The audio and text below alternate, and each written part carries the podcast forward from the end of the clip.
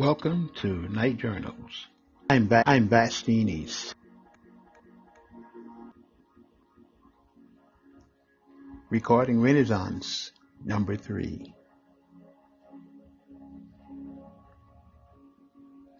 The Renaissance, again, was a very important moment in European history and for the world. There were many good things to come out of the Renaissance. There were many bad things that came out of the Renaissance. But mankind had to move forward.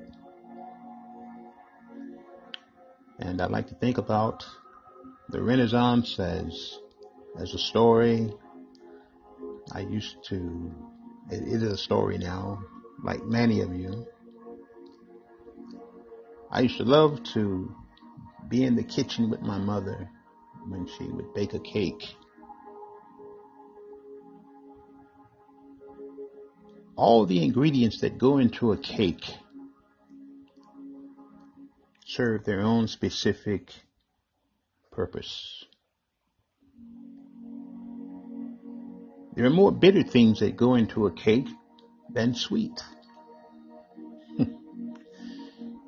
There are more unpleasant things that go into a cake than once the cake is cooked or pleasant.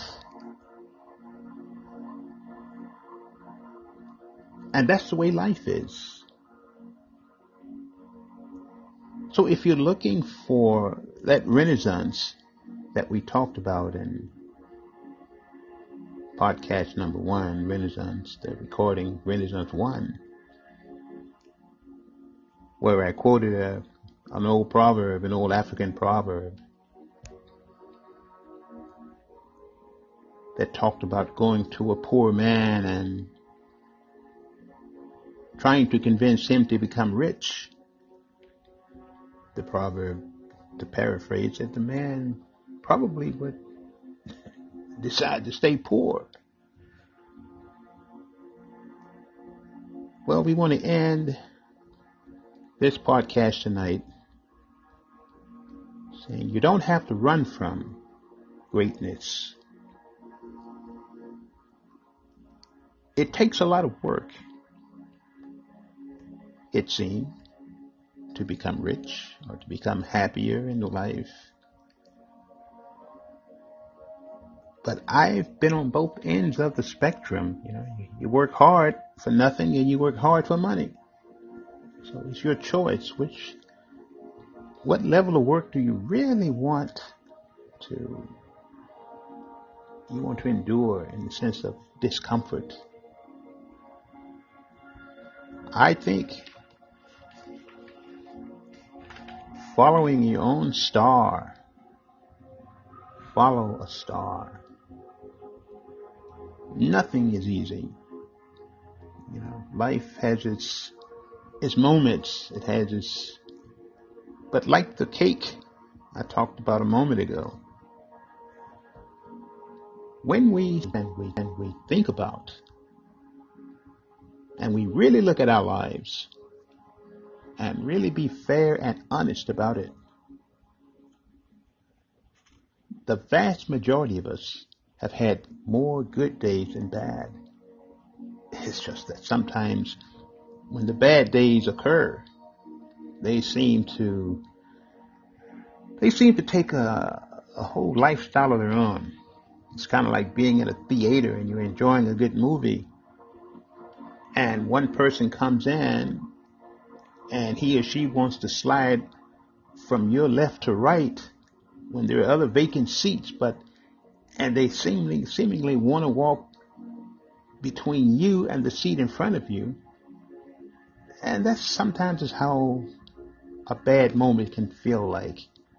You know, at the very moment a, a scene is is really great on the screen, and here someone is standing, and, and it, it seemed like, for instance, for you know, that they seem to stand and stop right in front of you once they, you know, you're allowing them to to squeeze past, and there it is with uh, problems. So how do you get a Renaissance mentality in times when they're bad? How do you do it? How do you come up with ideas and, and dreams when times are unpleasant? How do you do it? I think the best way I can describe it is you're in a building that's the fire alarms are going off. Do you want to burn? I think that's the the challenges that are before us. Yes, there are some things that are burning all around us. You either fight the fire or you give up, or you run from it. I think those who are part of the Renaissance of the past and those that have created their own renaissances in their lives right now are choosing to fight the fire. They're choosing to put the fire out. But more importantly, they're, they're choosing to leave the fire and make things better. That's the beauty of it. That's the joy. The joy, I think, that comes from finding your way of saying, this is my contribution to the world. This is my contribution to life. But we're going to end this podcast in talking about the rainbow and the Renaissance. The Renaissance is the results of someone believing in the rainbow. The Renaissance is the result of those who embraced all the impossibilities and made them possible. They followed their star. The Renaissance is the result of those who listened to their heart. The Renaissance is the result of those who would wake up in the middle of the night, in the dark of the night, and say, no, no, no, no, no, I'm not settling for just settling. That's how the Renaissance, those are Renaissance people. The good book tells us, teaches us another unique proverb. It says, it is better to go to the house of mourning than to go to the house of feasting. So those who tend to produce more and give so much more back to the world have embraced something called empathy. And I believe that is the hallmark. That is, that is the staple example of those who are Renaissance people. They have a feeling or empathy for mankind. Louis Pasteur, I believe, was a Renaissance George Washington Carver was a Renaissance man. Even though they didn't live in the 1400s, but they gave the world what it needed when it needed it. When I think about the great leaders that we've had who have emerged on the scene in this country and around the world, they had empathy. They, they had a feel for humanity. They wanted to see people have clean drinking water. They were tired of seeing babies on crutches. They were tired of seeing people persecuted and killed off by religious zealots who took illnesses as some demonic possession. The Renaissance people. The Renaissance people are those who said, I think there's a better way to travel rather than walk. We'll walk for health, but we'll learn to fly for speed to cover distance. We'll learn how to build machines that go beneath the surface of the ocean. We'll learn how to do that. Those are Renaissance people. Renaissance people tend to do things that nobody else want to do. Are you that type of person? Renaissance people believe in themselves and they believe in the rainbow because they believe in the promises. They believe in promises. Love yourself. Renaissance people love themselves because they love the rainbow. They learn to love the rainbow because in spite of all of the suffering and the discomfort that they may have gone through or going through, they love themselves. We all are just an unfinished piece of artwork. And that in itself gives us promise that I'm not finished yet. You're not finished yet. And being unfinished people, unfinished souls, that means that there's a lot more we can do because there's a lot more to be done. Renaissance. In the villages of Africa, in the villages in India, Asia Minor, the Far East, Central and South America. I'm talking to you. I'm talking to the poor children here in the United States, to the poor in Europe. You are the Renaissance. You are the Renaissance. Embrace your rainbows in the dark.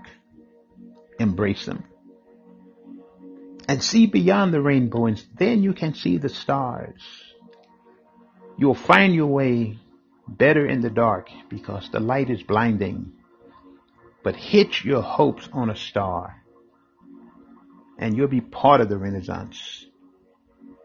It's yours. It's yours for the giving and for the asking. And here's a, a little quote I heard years ago. It goes like this. But before I said, it doesn't hurt to ask. Not beg, but ask. You see, begging is an act of want and no responsibility. Asking is the act of pursuing, wanting, with the intent to return. That's what asking is. This little saying, it says, it goes like this. I ask life for a penny. I ask life for a penny. And after many years gone by,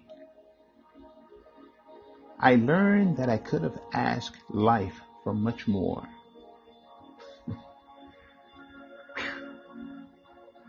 Ask of life anything you want and it shall be given to you. Ask. And you can build your part in the Renaissance. You can have your say. So, in short, embrace your rainbow in the dark, and you'll have your Renaissance, and we'll all be better for it. I hope you've learned a lot. I hope you carry something away from this podcast.